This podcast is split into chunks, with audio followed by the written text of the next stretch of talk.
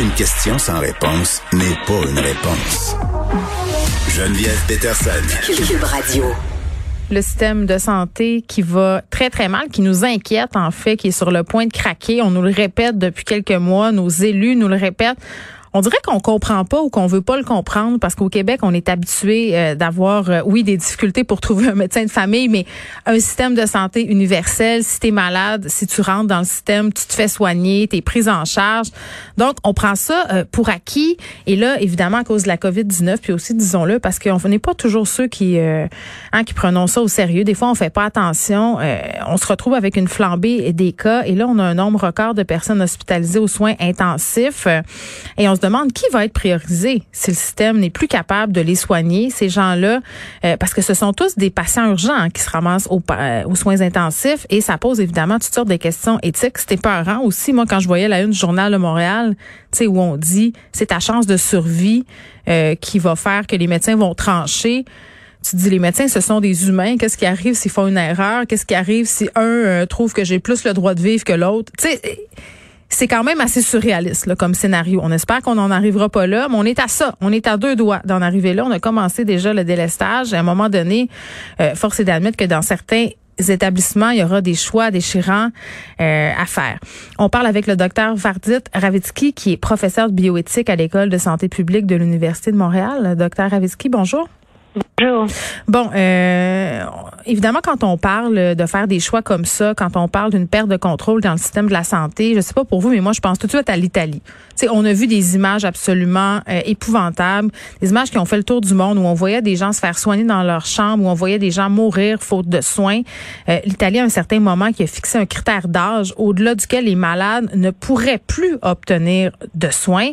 Là, on, rassure les gens. Là, le Québec n'a pas décidé d'emprunter cette voie-là parce que quand même, ça a été assez controversé. Mais on conserve, on conserve, pardon, cette idée du cycle de vie pour briser, si on pour faire des choix entre deux patients qui ont un pronostic identique. Est-ce que vous pouvez nous expliquer tout d'abord qu'est-ce que ça veut dire euh, que cette cette notion de cycle de vie et pour faire ce choix-là? Oui, bien sûr. D'abord, pour renforcer ce que vous venez de dire, euh, c'est sans précédent cette situation. On n'espère absolument pas y arriver.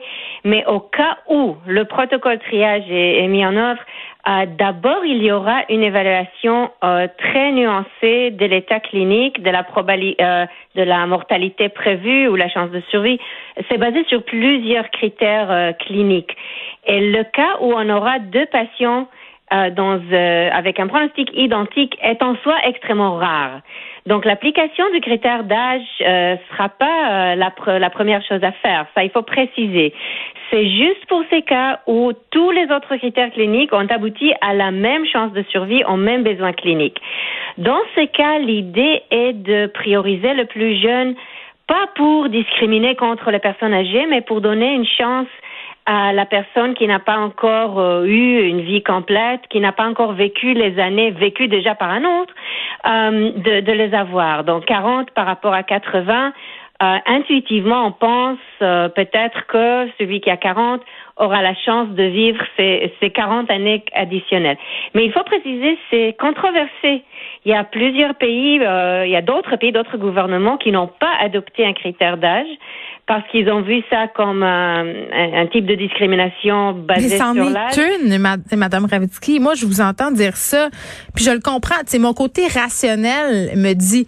Ben oui, c'est logique. On fait ce choix-là. On prend la personne qui a pas eu la chance, comme vous dites, de vivre une vie complète. On prend un jeune qui a des choses à accomplir. Peut-être qu'il a des enfants qui travaillent, tu sais, qui, qui a une vie active par rapport à une personne plus âgée qui a tout vécu ça avant.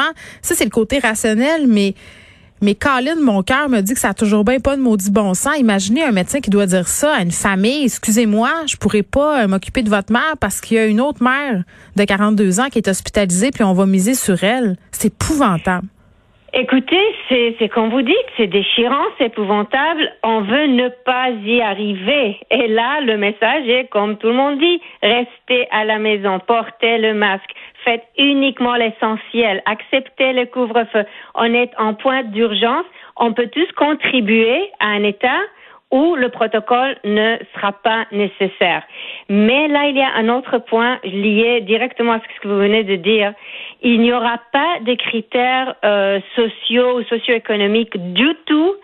C'est uniquement l'âge. Il n'y a pas derrière l'âge l'idée que là, on a un père de famille, une. Non, mais les médecins, ce sont des humains, Madame Ravitsky. Ils, sont, ils, ont, une subjectivité.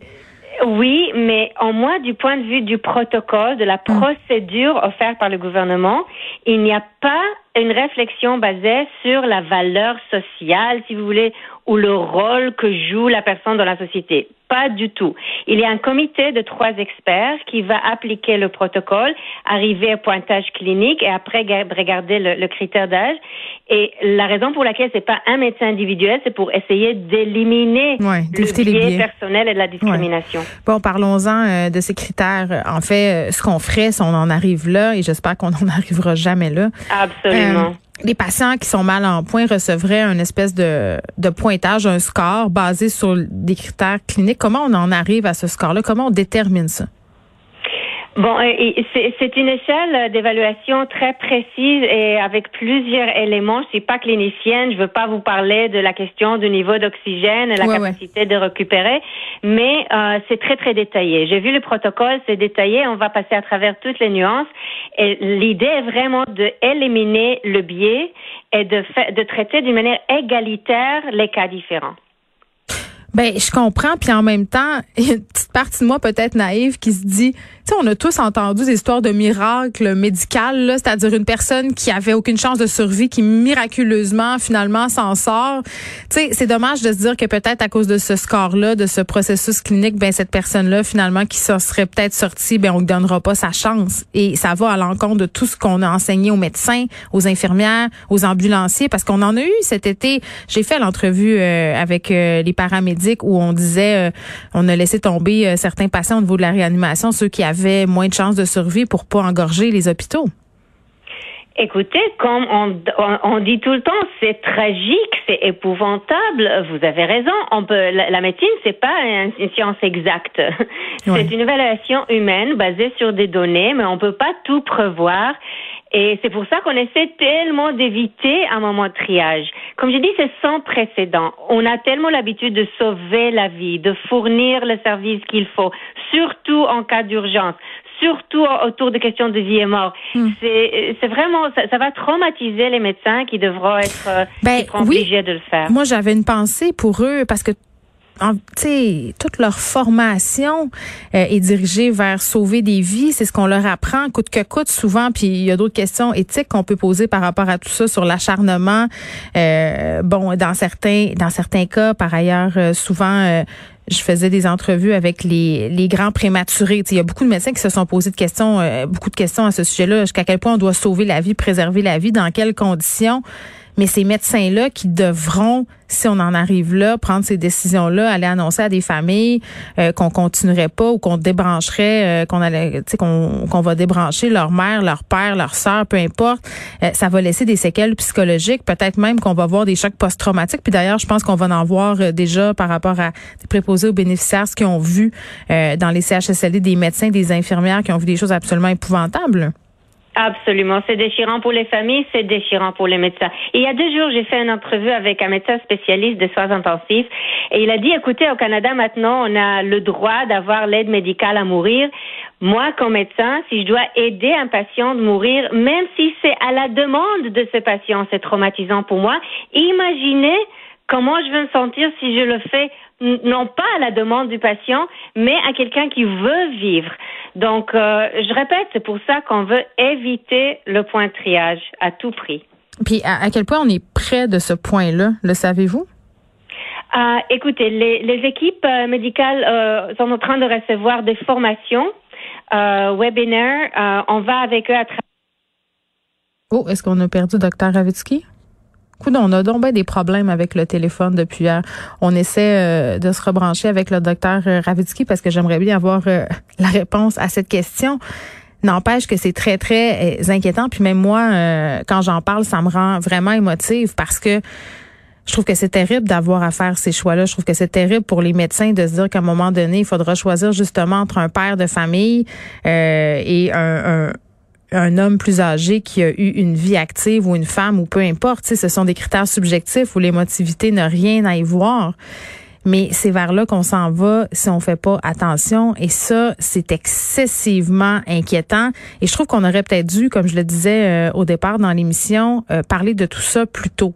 Je voyais un, dossier dans la presse sur les visages du délestage, parce que c'est pas toujours la mort. Hein? Tu sais, là, on se parle de cas extrêmes des gens dont les opérations sont repoussées, des cancers qui vont s'aggraver, euh, des gens qui vivent dans l'inquiétude. Hier, je voyais passer sur Facebook une histoire absolument abracadabrante. Évidemment, elle n'est pas vérifiée, cette histoire-là, mais juste pour vous dire, on parle de gens qui évitent d'aller à l'hôpital parce qu'ils pensent qu'ils seront pas soignés, parce qu'ils pensent qu'ils vont attraper la COVID. Une madame euh, racontait que sa mère a avalé, euh, une pine de babillard, là.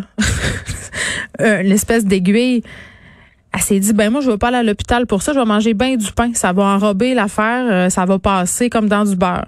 30 jours plus tard, euh, heureusement, euh, selon sa fille, elle est en vie tout va bien, mais, mais tu sais, on est devant des situations absolument saugrenues comme celle-là. Et là, je pense qu'on vient de retrouver Dr. Avitsky.